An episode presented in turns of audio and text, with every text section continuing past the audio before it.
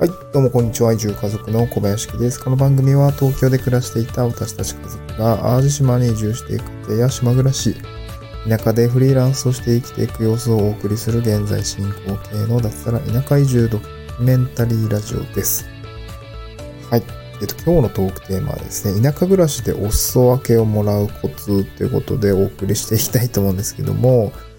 えー、まあ私もね、あのー、まあちょっと、えっと、と別の回で移住して2週間経って、まあ田舎でもらったお裾分けリストということでね、あの、まあ、もらったお裾分けどんなものがあったのかっていうお話ししたんですけども、まあいろいろ玉ねぎだったりとか、まあし、し肉とかね、結構いいものももらったりしたんですけども、えー、っと、なんか気づいたこととしては、田舎暮らしでお裾分けをもらうときに、重要なことは、なんていうんですか、人間関係の広さがなんかものを言うのかなっていうところが、なんていうんですかね、なんかそういうふうに思いました。っていうのも、まあ、当然ね、あの、お裾分けをもらう関係性が、あの、できている？はね、全然なんか、興味ない、興味ないっていうか、なんていうんですかね。人間できてないって言ったらなんか自分ができてる風に聞こえるからなんかあんまり、それも良くないんだけども、まあ、その相手と私ですね。間で、こう、お裾分けをやりとりしてもいいなって思える関係性ができていないと、あの、当然もらえないですけども、その、て言うんだろうな、こう確率的な話って言うと、こう、結構いろんな出会いができていた方がいいと思うんですよね。その、結局その、そうなんですよ。これ、お裾分けに限らず、結構人間関係の広さってやっぱ物を言うし、田舎は濃いんですよね。やっぱ誰かと誰かが必ず繋がってるっていうことがあって、えっと、結局その知り合いに生産者さんの方ですよね。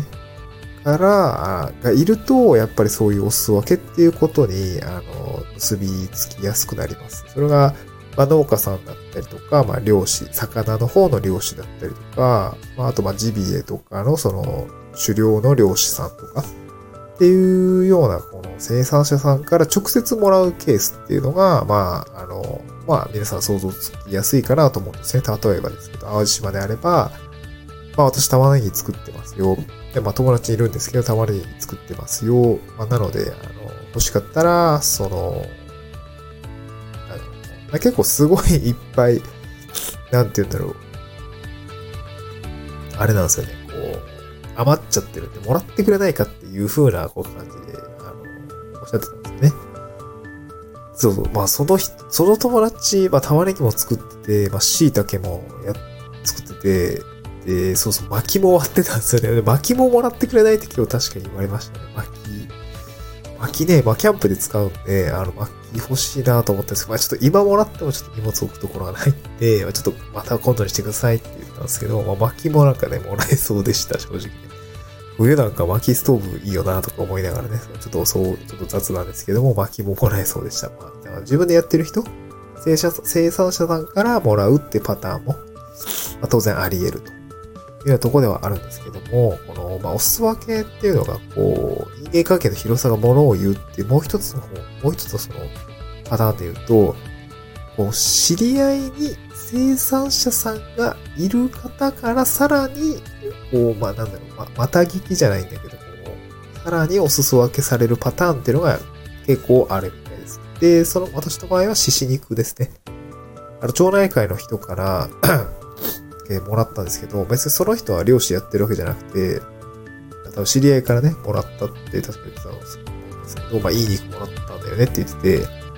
まあ結構脂身がバッとしてて、まあ多分食べきれなかったんでしょうね。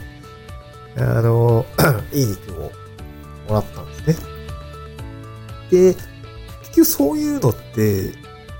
無限に、無限というか、まあ、なんていうんだろう、こう、普遍なんだろうな。そういうのって、どんどんこれから広がっていくと思うんですよね。例えばですよ、レタス農家さんと知り合った人と友達になったら、いや、あれ、お前、レタス農家さんの人からレタスもらったんだけどさ、もうお、お玉ももらっちゃって1個もらってくれないとかね。なんか卵を、もらったんだけど、ちょっと一人じゃ食べきれないからさ、もらってくれないかとかね。まあ、タケノコ、最近だとタケノコもそうですよね。めちゃくちゃあの量のタケノコがね、あのー、収穫してる、その、関係者の人とか、いろいろチャットとかしてたんですけど、すごい量で、多分これは確かに到底食べきれないね、とか。そういう話がね、まあ、旬のものっていっぱい取れるんで、ただ短期的にこう取れても食べきれないってなるとやっぱりお裾分けに回ってくるわけですね。なので、えっと、まあ、知り合いの知り合いからもらうみたいなパターンも、まあ、結構あり得るというようなことを考えると、こう田舎暮らしでお裾分けをもらって生活をね、まあ、生活を楽にするっていうのはちょっと大げさかもしれないけれども、もらうコツとしては、やっぱり顔が、こう、顔を広げておくってことですよね。なんかそういうことをしておくと、こう、田舎でこう、野菜とかもらえるのかなというふうになんか、の、うーんと、引っ越して2週間ぐらい経って、あの、感じた感想ですかね。うん。これからどんどんまた、えっと、まあ明日、明後日もちょっと新しい人と会うんだけど仕事の関係で出会ったりするんだけれども、そういうこうつながりがどんどん増えていくと、あの人とあの人とあの人が実はつながってみたいな。じゃあ今度、えー、ね、まあ多分仕事とかしたり、まあ、まあ、ノミュニケーションしたりするかもしれないけど、そういう形を経てね、もう、わかんないけど、お裾分けまでたどり着くみたいな、ちょっとね、なんか雑念入っちゃってますけど、普通に、まあ、人間ような感じになると、まあ、結果的に、なんかお裾分けみたいな形のもももらえる可能性があるというふうに感じた次第でございます。はい。あの、田舎暮らしでお裾分けをもらうっていうことはね、まあ、少し憧れ的なところも、あの、私は地方移住ってあるかなと思うんだけれども、そういう仕組みでね、人づてにやっぱり田舎っていうのは、あの、物や情報がなんかすごいスピードで流れていくんだよっていうところが、押さえておくべきポイントかなと思います。はい、今日は短いですけれども、この感じですね、田舎暮らしでお酒をもらうコツということでお送りさせていただきました。また次回の収録でお会いしましょう。バイバイ。